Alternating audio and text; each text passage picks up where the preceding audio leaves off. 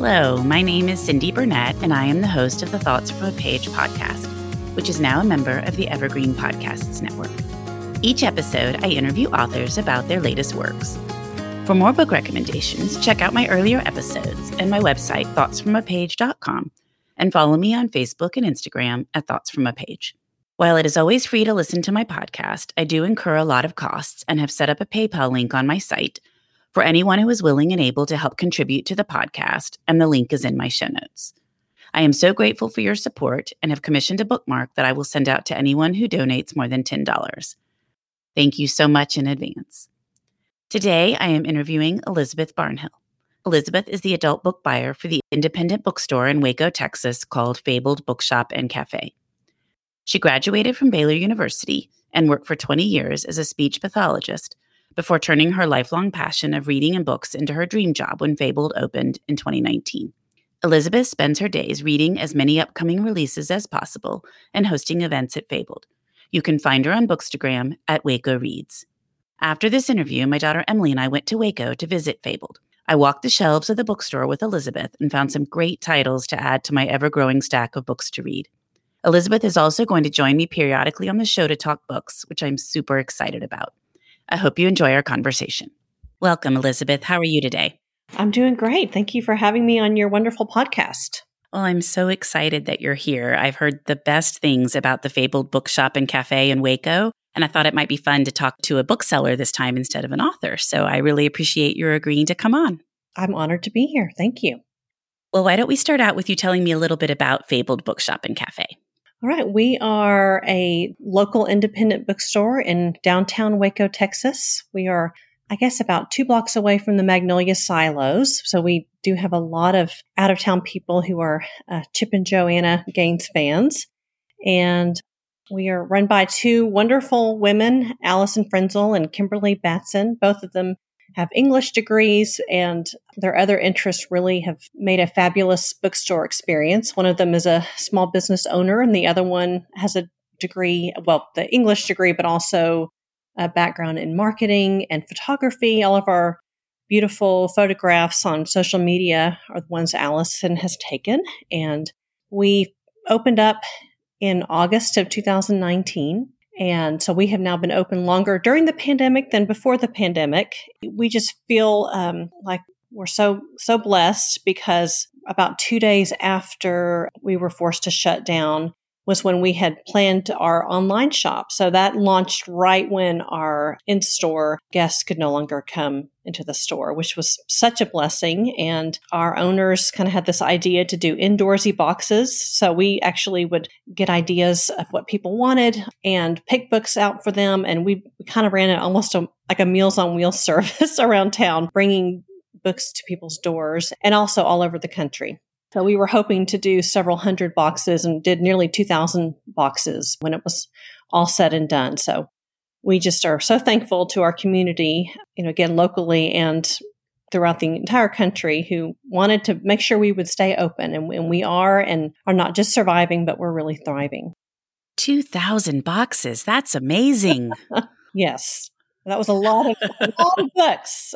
You're like, it's amazing. And it was a lot of work. But that's fabulous because, you know, I work at Murder by the Book in non pandemic times part time. And I just always understood how important it was to buy at independent bookstores. But once I started working at one, I really understood. You know, you want those places to stay in business. And that's my favorite thing to do when we travel is to go into the local independent bookstore and just hear what they have to say there and learn about local writers, but also just what they're currently recommending. So you don't want to lose that. And it's wonderful that there are stores opening and able to stay open in this kind of environment.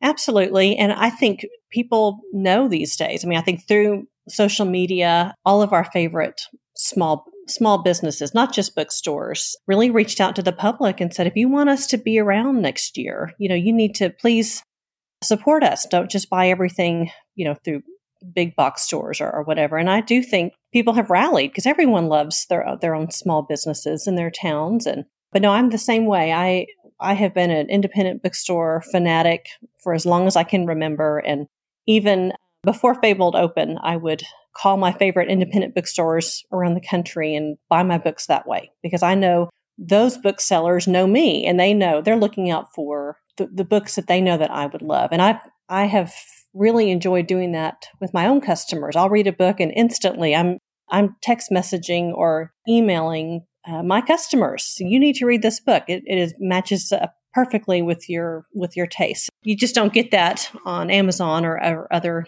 or other stores. So I'm thankful for the public who who seems to really get that. I agree. And I think that the messaging has gotten a lot stronger and probably even the last decade, but the last five years about how important it is on the book front and the difference the personalized attention makes. And I feel like that's why a lot of these bookstores are doing well is because people understand that and they love the service you're describing. Well, and I also appreciate authors. I think authors know the importance of independent bookstores. And during these times, we have been doing a lot of book clubs. And every author I have reached out to to join us for for a book event, they say absolutely. You know, they they want to support us as well because I, it's sort of a symbiotic relationship. we try to scratch each other's backs, but yeah, I I'm appreciative of of authors as well who want us want us to stay in business.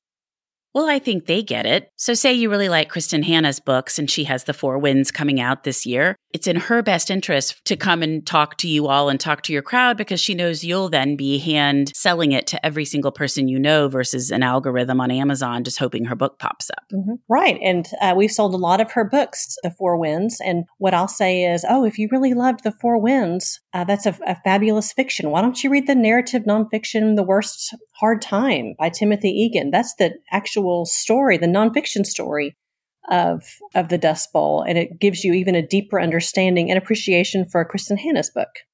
I like that. You can sort of just flow out from one book, and by the time you're done, you've suggested and sold 10 books. Right. the nature of the business. yes, exactly.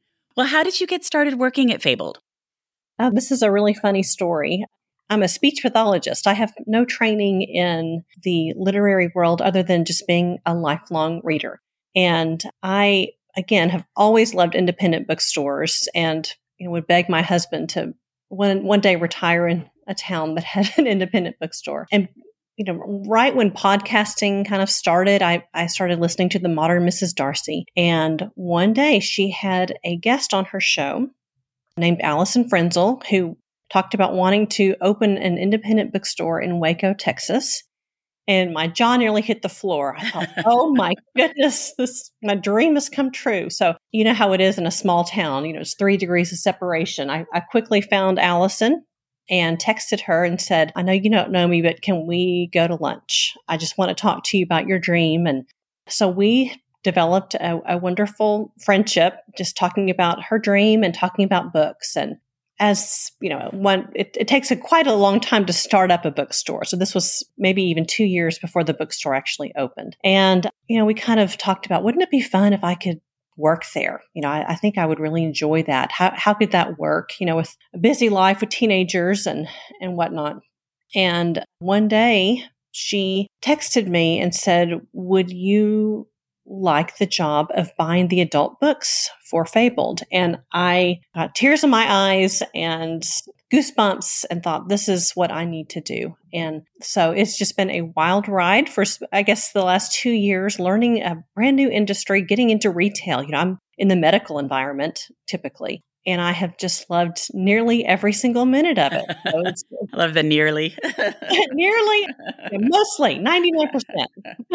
well, that is a truly a great story. And what, you know, what a great foundation creation story. I love that. Yep, it's it was a serendipitous listening to of a podcast for sure. Well, I know every indie bookstore is structured differently and staffed differently. So tell me exactly what your job entails. Mm. Well, one of the the biggest jobs I have is, you know, I've developed relationships with all of my publisher reps. And so several times a year we get together and they pitch all of their books coming out in the next quarter. Most of them are, are about three times a year we meet. And I just make out my very large list of books that sound interesting that I think maybe would be a good fit for our store.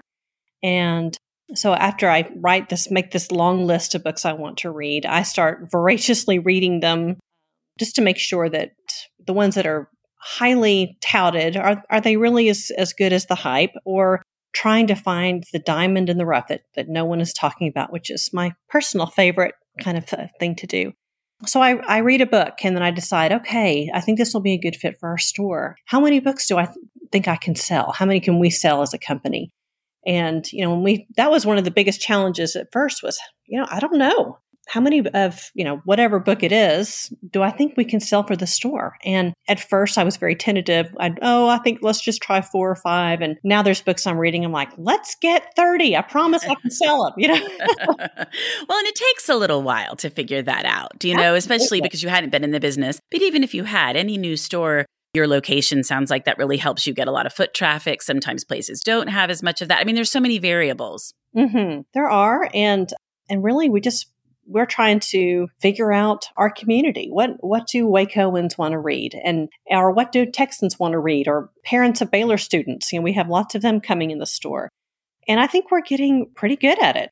We found, you know, the ones that that we have read and just really loved, we can sell them like crazy. And so it's fun to kind of challenge ourselves. Let's buy a bunch of these. We're going to sell them. So after we find these books we love, we write shelf talkers. And I think that's another thing that makes independent bookstores so unique and wonderful and fun are reading what the booksellers have loved. And I, I find anytime I write a shelf talker on a book, almost immediately they sell. People are interested in, in what we have to say. So that's a, a fun part of the job.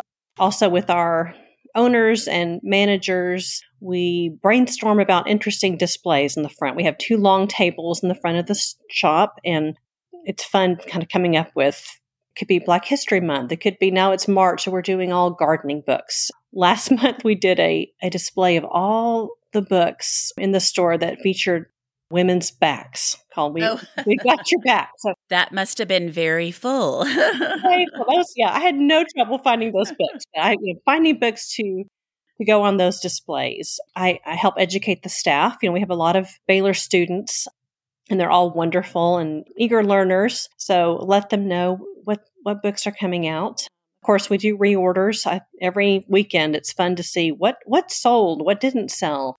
I also uh, conduct book clubs in the store and we do reading preview events. That's been a, a huge fun thing to do where Allison and I will talk about all the books coming out, you know, this spring we did it, I guess, two weeks ago and had 150 people join in, and they're from all over the country. It's it's just kind of fun. We're also just about to launch a subscription service, so trying to find the perfect book for each month for Fabled. And I network with other booksellers around the country. You know, that's another wonderful thing about independent bookstores is we all want each other to succeed. We're we're all rooting each other on because when one of us does well, we're all doing well. So we we spend a lot of time giving and getting great ideas. Another thing I do is free appointments for anyone who wants to just walk the store with me. So you can look on Fabled's website and our children's book buyer who is phenomenal, has a master's degree in children's literature, and me will sign up for a time for an appointment and we can meet at the store and just walk around and you can tell me specifically what books you really love and I can find books that you've never heard of before that you just can't believe you've lived without.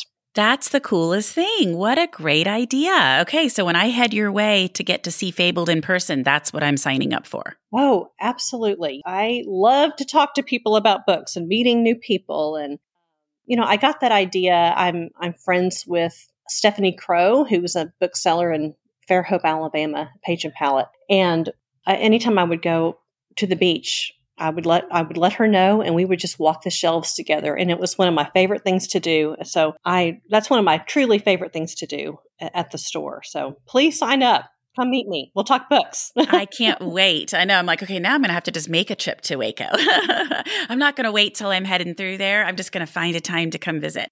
When you were talking earlier about sharing ideas between booksellers, I do think that that is such a fabulous way to learn about new things and every store does operate differently, but you can incorporate neat ideas in your store and then, you know, vice versa for them. And I think that's really happened in the last year with people moving online so much and trying to figure out how to hold these events and what appeals to people and reaching more people and all of it. I just think it's very nice that it's so collaborative. I agree. I agree. It's a, it's a great place to be, a bookstore.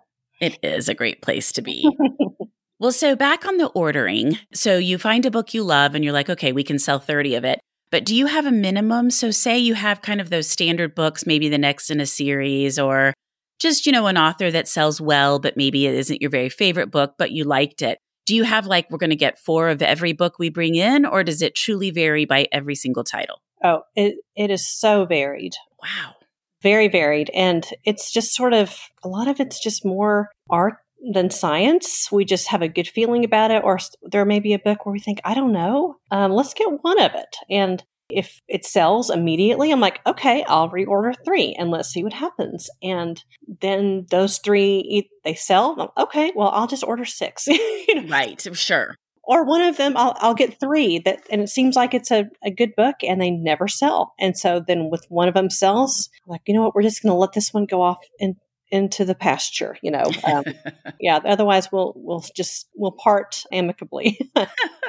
yeah, so and I again I feel like we are getting a lot better at figuring out what what sells well. And the beauty of independent bookstores are they're not the same. You you go to one in uh, Seattle or New York, and they're different from what we have in Waco. Not all different, but different enough we kind of joke C.S. Lewis and Tolkien are our patron saints. You would think everyone in Waco has every single copy of every C.S. Lewis book, and they still want more.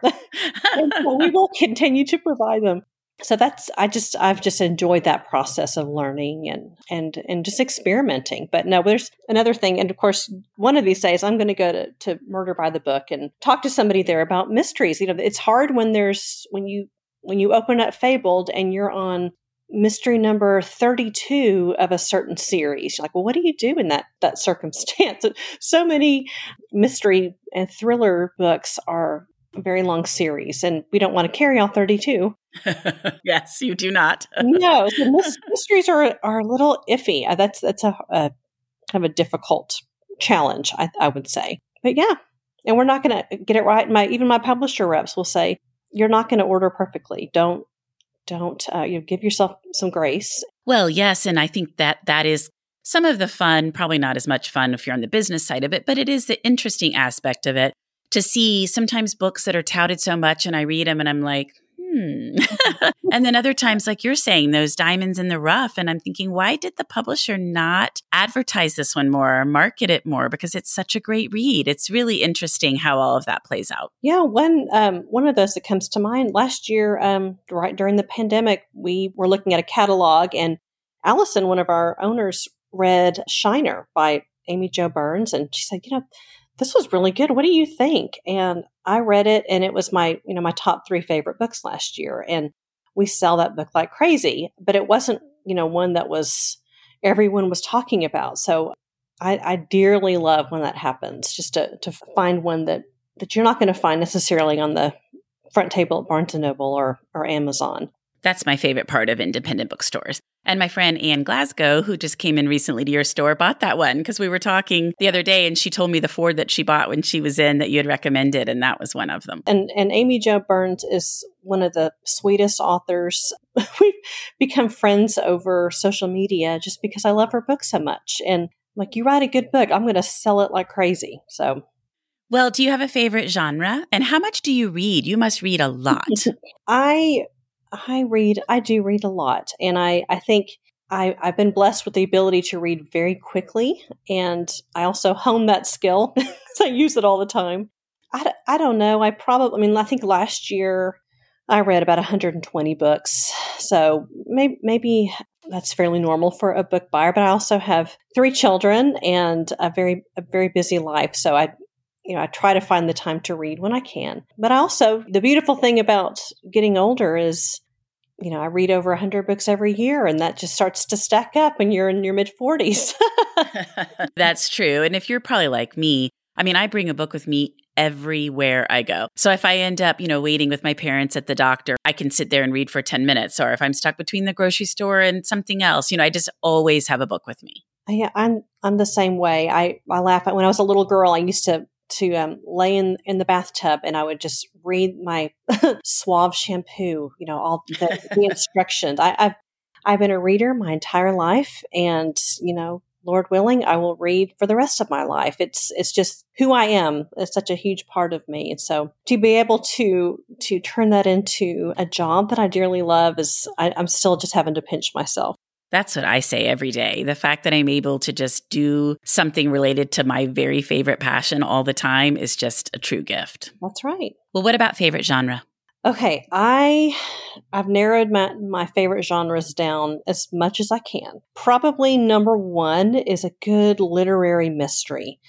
You know, I'm not talking popcorn thriller. I mean, these are British mysteries are are dark, atmospheric mysteries, slow burn. I love a good literary mystery.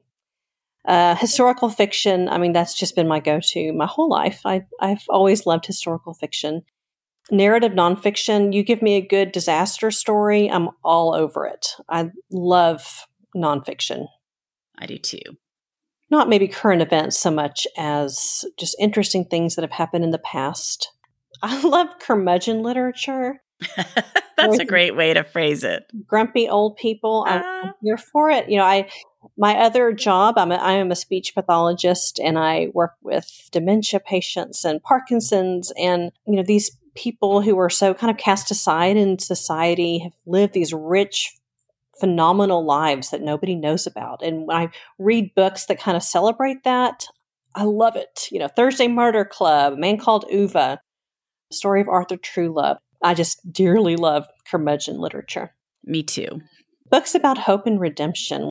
I, I love hope. I love people who've kind of gone through so much and come out better on the other side. Those those I love. I it's more maybe I, am not a big science fiction slash fantasy slash magical realism or uh, romance. You know, if it's a pastel cover with two cartoon people in the front. Um, there are people who love that genre, and I think that's wonderful. It's just not really for me. I laugh so hard because literally you sound like me. Everything you just said, we like the same type of books. And when I look at your Instagram, I'm like, oh, yes, I loved that book because you pretty much labeled everything. The only one thing I would throw in would be mysteries because working at Murder by the Book, you know, I've always loved crime fiction. So I read a lot of that too. But I read everything else you just described, and I'm not really a romance reader either. Well, I do. And I love true crime in fact, very gritty, even violent books don't really bother me. And I have to be very careful when I'm reading books and think, okay, is this a book I can recommend? Who can I recommend this to? And yeah, I, I love crime. I think uh, police procedurals, oh my gosh, Long Bright River, books like that, uh, yeah. give it to me all the time. But I, I guess it's just more of the the formulaic thrillers are they're sort of wearing me out a little bit right now. I read too many of them. Oh, absolutely. And I, I don't like like the domestic thrillers and all of those. They're mm-hmm. definitely not on my list at all because I do feel like they're very formulaic or so unrealistic that you're like, okay, I can't even really comprehend this because I know it could never ever happen. But I do like a well written thriller or, you know, some of them that are a little bit different. Like I love The Sanatorium and I like Shiver, but I don't do as well with like the crazy woman and the mm-hmm. the three wives and you know all of that is just sort of outside my realm unreliable women who are right. drinking too much uh, yes. i don't know i'm and i think you know another thing I, have noticed maybe too I, I, don't know it's the this is the next gone girl or the next what i'm noticing now is the next daisy jones and the six i'm like you know maybe we just need to be really happy with the one that we have right where the crawdads sing. I mean, that's the one where every time I turn around and I and I'll like a lot of these books, but they don't remind me of where the crawdads sing at all. Mm-hmm. You know, and and the covers are trying to kind of copy that cover. And I, I agree with you. That's actually been a pet peeve of mine for a very long time because I mean, you really don't want your book compared to another book. You want your book to be your book. And you're right. I mean, Daisy Jones and the Six was one of my favorite stories, but mm-hmm. I don't want to read six more that are just like it. Right. And it almost devalues the original book because I'm like, oh, Gone Girl. but I, when I read it, you know, I loved that feeling of what in the world. So now, I when I'm you know reading a book, I'm expecting the what in the world, you know, which you didn't expect it the first time. So, well, that's a good point too, and I think that's actually what I don't like about some of these thrillers is because everybody is expecting something to happen. So the expectations ratcheted up what's going to happen. You know, so these authors feel like they have to just create this crazy, crazy thing. And there's only so many of those you can do. And so most of the time I'm like, what in the world? you know, every once in a while, I think one works out great. Like The Silent Patient was a great example of a surprise at the end that I was like, oh my gosh, I just mm-hmm. did not see that coming. But that just doesn't happen much. No. And we have to wade through a lot of those books. Right. find the, the good ones. You know, what, what are we going to, what do we want to support at Fabled? And so there's, there's just a whole lot of that that you have to dig through to find the, the gems. Absolutely. What about recent trends in the industry? Have you seen anything that is different than, you know, a year or so ago? I mean, you guys haven't been open for so long, but still, I think with COVID, there's probably been a lot of changes. And in addition to trends, I guess, how COVID has impacted your business. Well, I think on a positive note, I, I do feel like our store is not just a, a local store for Waco. Because we were all forced to be online and through Bookstagram and, and social media. I mean, I talk to people who follow book recommendations from Canada or you know we we talk and but they they follow fabled. So I think in a strange way that's been a positive with with covid and we've really been able to whittle down what's really important to our store. So in a strange way we've done just fine you know throughout covid times and all the online events probably really helped you all because you can reach people everywhere mm-hmm. where you wouldn't have really been doing that pre-covid right you know we were told people, there's a lot of people who will go to Houston and a lot of authors who will go to Dallas. And we're just sort of right there in the middle. But man, every every author we talk to just loves to, to talk to us. So hopefully, because of this, we've gained some clout in the industry that we can support large events and we can sell a whole lot of books. Of course, also during this time has been a big change in our society. There's, you know, we really want to read more diverse authors. I'm always thinking in the back of my mind when I'm reading, when I'm looking through catalogs, that we want to be windows and mirrors. We want everyone to find a book that looks like them in our store, but also can be a window to another world where you can gain empathy and, and learn about other cultures. So I think just the industry as a whole is really sort of focused on diverse authors and a lot of racial reconciliation books and you know, I, I think it's it's really fascinating to me when it boils down to it. A, a bookstore is is a retail shop, just like a clothing store or or anything else in a in a town. But bookstores really have to mirror current, current events and what's interesting around the country and what's what is the concern of Wacoans? What do we need to really have front and center in our store? So you know, I'm looking at publisher catalogs and finding books that way, but I'm also reading the newspaper and reading social media to find out what we need to have in our store to reflect current events. So it's been a quite a current event year. it really has. I love that statement windows and mirrors. What a beautiful way to think about it. Before we wrap up, and I'm hoping this part will take a little longer than they sometimes do because you do work at a bookstore, I would love to hear what you have read recently that you really like. Okay, I have done my very best to whittle it down to eight. Perfect. Um, and when I, of course, again, if if we walk the bookshelves together at Fabled, I can fill up your TBR very quickly. But these are ones that have been published this year that I have really, really loved. So the first one is The Paris Library by Janet Charles. Have you read this one? I have. Okay. Um, I dearly loved this historical fiction based on the American Library in Paris during World War II. Janet Charles, the author, actually worked at the library, and you can just tell by the book how the, the amount of research she did on the librarians of, of the American Library and how they bravely kept the library open during the Nazi occupation. One of the librarians there was Odile. Uh, she later married an American paratrooper and moved to Montana. So the, the book has two timelines one during the war and one in the in present day, which actually I think it was maybe in the 80s or 90s. There's kind of that 80s 90s nostalgia that I love. She's sort of a grandmother figure to her next door neighbor, Lily. And I, I just dearly loved the characters. I loved how it just seemed like a very smart historical fiction. Fabled actually is choosing this one for our April book club. I try to put it in as many hands as possible. this is a great one. okay, so that's sort of a nod to my historical fiction love. Now, this is my literary mystery love, which is We Begin at the End by Chris Whitaker. I cannot wait to read that. They just oh. reached out to me and are sending me a copy, and I've been seeing it everywhere. And it just sounds phenomenal. Oh my goodness. I this will be a top 5 of the year for me, I think. And you know, when I read it, it was just in the catalog. I and it's been fun to kind of see it slowly snowball into this thing. It's definitely one of those diamonds in the rough stories, I think. Yes, yes. It's the latest where the crawdads sing. yeah, exactly. There you go. but this is a slow burn mystery heartbreaking family drama. And the main character is maybe the spunkiest, toughest teenage girl in literature. So one of the main characters is Walk. He is a broken cop in coastal California who is haunted by a tragedy from his youth. They kind of talk about that in the first chapter. And his neighbor is Duchess Day Radley, and she's a 13 year old who is also indirectly affected by that same tragedy.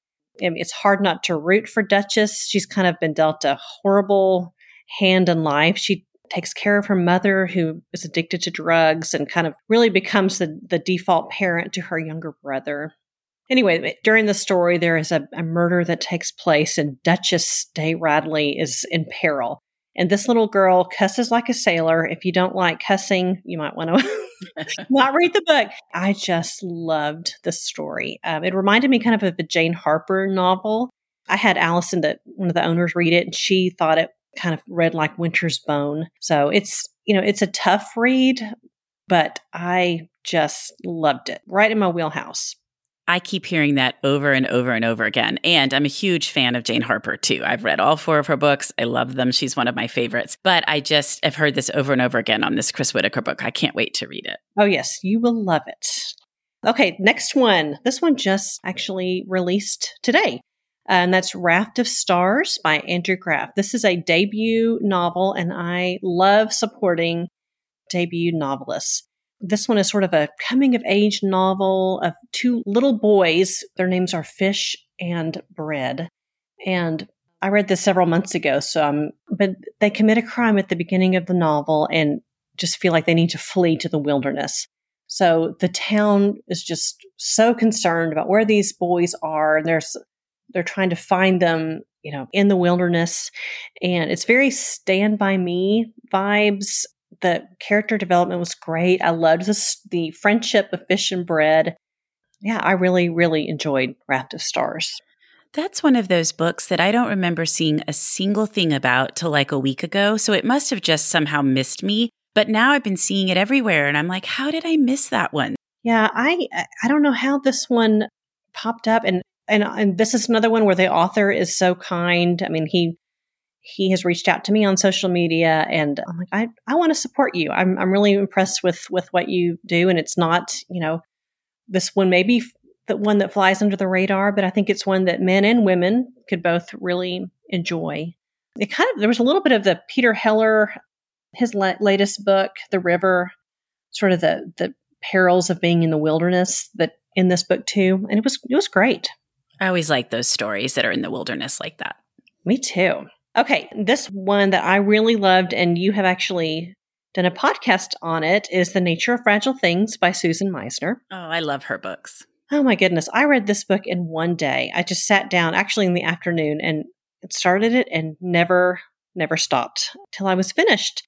And so I won't elaborate too much if listeners uh, want to go back and, and listen to her interview with you. I guess that was maybe a couple couple of months ago, but this is Elizabeth approved for sure. well, good. See, and that'll send people back to her episode. And have you read her book As Bright as Heaven? I have read every single thing that she has written and it's so funny you say that because I yes, I read Bright as Heaven right when it came out. So at the very beginning of the pandemic, when they were talking about social distancing, I thought, I know why. exactly. That's how I felt. I've told so many people to read that book in the last year. I'm like, if you want to understand about the 1918 flu pandemic, that's the book to read. Yes. It's so good. It was one of my favorites the year it came out. I think it came out in 2018, maybe, but it was definitely one of my favorite that year. Yeah, for the 100th anniversary. Or, right. I love, that sounds weird, but I any any book about the 1918 flu epidemic, I'm gonna I'm all over it. I did never realize that we would be living our own, know, exactly. pandemic as well. Sadly. Okay, the next one, Infinite Country by Patricia Engel. Again, I read this one, and this is a great. You know, if if reading own voices is very important to you, and it should be. This one is is great. It's a very small book with a big heart. I loved the characters and felt empathy for their immigration plight. This was a family of Colombians who wound up being separated. Half of them were in America, half of them had to stay in Colombia. And I don't know, I loved how it was written. And, you know, I had tears in the end. I'm not typically a one who tears up in books, but this one kind of got to me. And another one, I just I loved it when I read it, and now all of a sudden it's a I think it was a Reese pick this this month. I was just going to say that I think it's a Reese pick this month. Mm-hmm. But yeah, I loved it before it became a a, a book club book, and it, it it is worthy of the hype. A lot of these books, well, not some of them are not worthy of the hype. This one is. Okay, good. Okay, uh, next one, The Sunflower Sisters by Martha Hall Kelly. I have that galley, but I haven't gotten to it yet, but it looks really good. Yeah, you know, I, I read her first book, The Lilac Girls, and I actually did not read the second one, but she's written a trilogy of a woman named Caroline Ferriday, who was an American philanthropist who helped girls be released from Ravensbrück concentration camp. So that was Lilac Girls. And then her next book, and I I don't I don't have it. I'm trying to think of it. something about roses. Is it Lost Roses? Okay, that is about Caroline's mother and what she did during World War One. And this book is, and I mean, these are real people. It's it's kind of a stunning story, actually. Their ancestor Georgeanna Woolsey was uh, was a nurse during the Civil War, and the book has you know pictures of the family in it. And you know, I love a good Civil War era historical fiction, and I I really really enjoyed this one. It was a great way to wrap up the trilogy and just a great historical fiction. Does it stand on its own okay? Because I didn't read the Lilac Girls because it just sounded too grim. I, I don't do grim very well. Mm-hmm. And then I didn't read The Lost Roses because I knew they were connected. But can this one be kind of read on its own? Yes. Okay. And yeah, I did not read the second one. This That's right. You said that. Yeah. It's almost that that book came out right when uh, we were kind of ramping up Fabled. I just thought I don't, I didn't have time to read it, and I never went back because I'm, you know, it's hard to go back. hard to go back. mm-hmm. So anyway, yes, it absolutely stands on its own, and okay. really, in a way, it would be kind of fun to to read the books in backward order because you read about the the family from from the 1800s on through the 1940s instead of the opposite. So It'd be like chronological instead of the order that they were written. Yes. There'll be a big debate like there is about C.S. Lewis. Which order do we read all of the Narnia books in? so it stands on its own and it's a great historical fiction. All right, the next one. Um, this one is When the Stars Go Dark by Paula McLain. I cannot wait to read this. I cannot tell you how much I loved this book. And, you know, I have read her uh, historical fiction and so this was a departure, but she she wrote in the beginning of the book that she's always loved the kind of mystery thriller genre and thought, I wonder if I can do that. And she did, and she did a really good job. And she's actually McLain's gotten a lot of press recently. She was the victim of childhood sexual assault. And she speaks openly about that and kind of writes a little bit about that in this book. So, a broken cop, a, a woman, leaves her life behind to find peace in the woods she loved as a child in California. And she winds up in the middle of a missing child investigation. This is set in the early 1990s in California, which was kind of rife with missing children investigations. So the story of this little miss, the missing girl parallels the story of Polly Klaas. Do you remember that story of Polly Klaas? I remember the name. Why am I blanking on what happened? Is that that she was like taken out of her home, out of her bedroom? Yes, she was had a slumber party at her house, and somebody came and took her. Right. Yes. It was a horrific story. I mean, I was riveted by the story. I was in college when that happened, but she kind of during this missing child investigation, you hear, oh, in a couple of towns over, they're looking for a little girl named Polly Klaas. So I, I loved how wow. they did that. Oh, that's cool. So cool. I loved how she described the scenery. I loved the plot, loved the characters. I thought the writing was gorgeous. I mean, she's a phenomenal writer. I highly recommend this one. Was five stars. I loved it. Good. Well, I'll move that one up my list too. I'm going to be very busy reading after we talk. Oh, good. doing my job. right, exactly. but yeah, I am always thinking, okay, what are what are going to be the top my top books of the year? You know, and that's for sure going to be on there. I keep a running list because I try to get to 10 or 12 by the end of the year. So I keep a running list and obviously it changes as the year goes on. I mean, some stay mm-hmm. from the very beginning and some make their way off and some make their way on, but it's kind of a good way for me to constantly be thinking, okay, like which ones really should be at the top. Yeah, I, I really loved it. And you know, one of the challenges of my job is I read this book and I, I really don't have a whole lot of feedback from other people. I'm like, I really hope everyone loves this book as much as I do. So it'll be interesting to see, you know, how that plays out and if people enjoy it as much as I did. Okay, last one, and I, this is specifically for you. Kitchen Front. Did you read this one? I have actually reviewed it for Bookreporter. So oh. I her first book, The Chilbury Ladies Choir, mm-hmm. I think that's it, is one of my all-time favorite books. I still recommend it to people all the time. And so uh, I was very excited to see that she had this one coming out and I really enjoyed it. Oh good. Well, I I guess I had heard you you liked Miss Graham's Cold War cookbook and Oh, I did. Yes, that was a great one. So such a great one. Definitely that was in my top 10 of last year. Yeah, oh good. Well, that's I I kind of feel like if you, if people like that book, they would like this one too. And I say this is a great book to give for Mother's Day for maybe your baby baby boomer mother. When I read it, I thought all my aunts and mother would love this book. So just kind of stick that in your the back of your head for Mother's Day. I loved the way she brought in all of those really old recipes that I think Nell was her name found in the basement and then the kind of things that you couldn't even find anymore and they were having to scavenge in the garden and I just thought it was a very creative story. Yeah, I you know, I thought of it as a mixture of Downton Abbey, a Food Network show and Steel Magnolias. Exactly. That's a perfect way to look at it. yeah, I had to narrow it down to 8. And you're like, I'll give you the other 10 that didn't make the list. That's right. Well, Elizabeth, this has been so much fun. Thank you for joining me in the Thoughts from a Page podcast today. Oh, thank you for having me. I always love talking books with with anybody and really have enjoyed talking books with you. Thank you so much for listening to my podcast. If you like this episode, and I hope you did, please follow me on Instagram at Thoughts from a Page. Tell all of your friends about the podcast and rate it or subscribe to it wherever you listen to your podcasts. I would really appreciate it. If you're ever in or near Waco, I highly recommend stopping by Fabled Bookshop and Cafe. It's just an absolutely fabulous bookstore. Thanks again, and I hope you'll tune in next time. Are you tired of seeing your teen or young adult struggle on a path that clearly isn't the right fit? Is your teenager confused about which direction to take after high school? The future of work is changing rapidly and our kids need to know all of the options available after high school so they're empowered to make the choice that is best for them. In each episode, we explore the latest trends that are shaping the opportunities of today and tomorrow. I'm your host, Betsy Jewell, and this is the High School Hamster Wheel Podcast.